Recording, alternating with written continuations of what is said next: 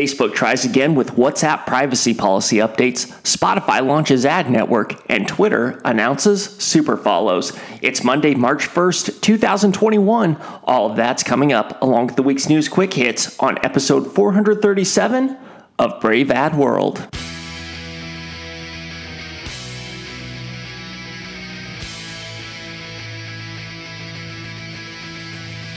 New consumers new media, new strategies. This is Brave Ad World. Hey, everybody, welcome to episode 437 of Brave Ad World, the official podcast of braveadworld.com, which combines actionable insights with some of the latest headlines in social media and digital marketing news. Every week or close to it, I take the top stories, provide a recap, and then share insights as to what those stories might mean to us as marketers. My name is Taylor Wiegert, and we have a lot to get through this week. So let's start with a to be continued on the WhatsApp privacy policy that Facebook's been trying to implement. So, so WhatsApp's updated privacy policy, it's going to go into effect May 15th. That's the date. It's not going to move. Users who do not accept the new terms, they'll basically be left with an unusable WhatsApp. They'll be unable to receive calls and notifications for a short time, and then they'll be completely unable to read or send messages moving forward. Users who do not accept the policy, they can delete their accounts Facebook's giving them ways to download a report of their account as well as export their chat history. WhatsApp, like once again, they explained that the data in the privacy policy it's related to business interactions within WhatsApp, not personal messages. So they're not going to be collecting and sharing any data related to encrypted personal message messaging. So confusion about the updated privacy policy, I talked about it on the podcast a few weeks ago. It drove an outcry from users and that led WhatsApp to delay the original launch date of this policy of February 8th. So it's no surprise Facebook is continuing to roll out the policy. Like, despite the backlash, it merely delayed the launch to explain itself to an increasingly skeptical public. Now it sees a May launch date as enough time for users to understand the changes and what it is they're agreeing to. The updated policy, it's likely fairly innocuous. It seems to be that case to me, at least right now. Uh, but that's, of course, measured by Facebook's standards. So take that for what it's worth. It does indeed appear to only focus on business interactions, while peer to peer communication remains protected, private, and encrypted. This is an error in communication on on Facebook's part, but the skepticism, it's more of a sign of just erosion in brand trust than it, it is anything else. Facebook may not be trying to do anything under the radar here, but it has betrayed user trust to such a degree that that really just doesn't matter. All right, let's shift gears and talk about Spotify. So this week, Spotify held their Stream On event, and it was full of big announcements, including plans to launch in 85 new markets following the footsteps of Netflix and investing in international expansion and content. But marketers, they were more focused on one other big announcement, and that's the launch of a new Spotify ad marketplace. It's a network that will allow advertisers to reach a large amount of users on and off Spotify by tapping into an inventory of music, exclusive shows, but also independent podcasts. Along with the announcement came news that it's making improvements to its ad insertion technology by making it available to more podcast publishers, not just those exclusive Spotify shows. Spotify, they've made some major acquisitions to make this happen, including Anchor, which does just that. It allows Spotify to tap into and insert ads into independent independent podcasts and allows those podcasters to monetize their content. We've seen Spotify really focus on assembling these individual pieces over the last year, two years. And while there is still work to be done to make this network a reality, Spotify, they're saying, like, they are claiming that they are the way to deliver audio messaging that's targeted at scale. All right, last story. Like, we knew this one was coming at some point. Twitter is launching the ability for users to charge followers for access to specific content.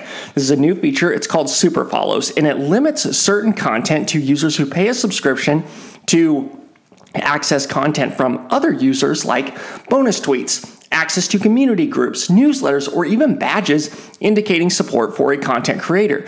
The move, it's a way for creators to get paid for their content in the same way they do on platforms like Facebook, like YouTube, some content is gated behind a paywall. It's unclear if Twitter will take a cut, and if so, by how much. But Twitter wasn't done there either. They also launched a feature called communities. This is these are groups formed around specific shared interests. Users who are part of communities, they'll see tweets about these topics, kind of similar to how they can follow interests on Twitter currently.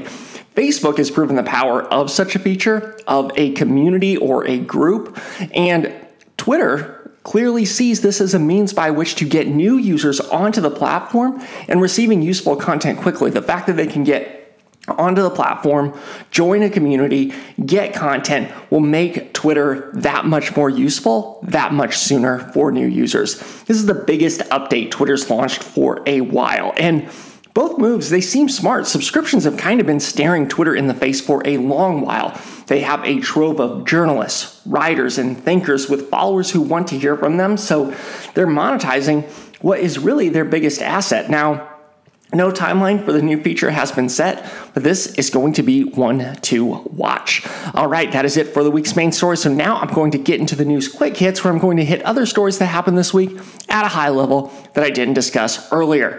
Clubhouse is working to fix a security issue on its platform that allowed audio feeds from the invite only app to be made accessible through third party sites. The vulnerability, it's especially harmful to Chinese citizens and dissidents using the app, even though Clubhouse is blocked in China. They can still get around it through things like VPNs. Clubhouse, it's a new app. So, so there were bound to be vulnerabilities. In response, Clubhouse, they're rolling out additional encryption and protections to keep this type of thing from happening.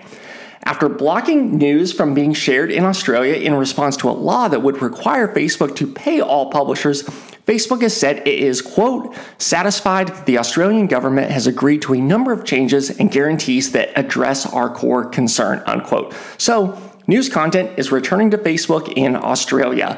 The agreement requires tech companies to reach agreements with publishers within two months, and it re- requires the government to consider whether or not such commercial agreements are in place before negotiation and payment.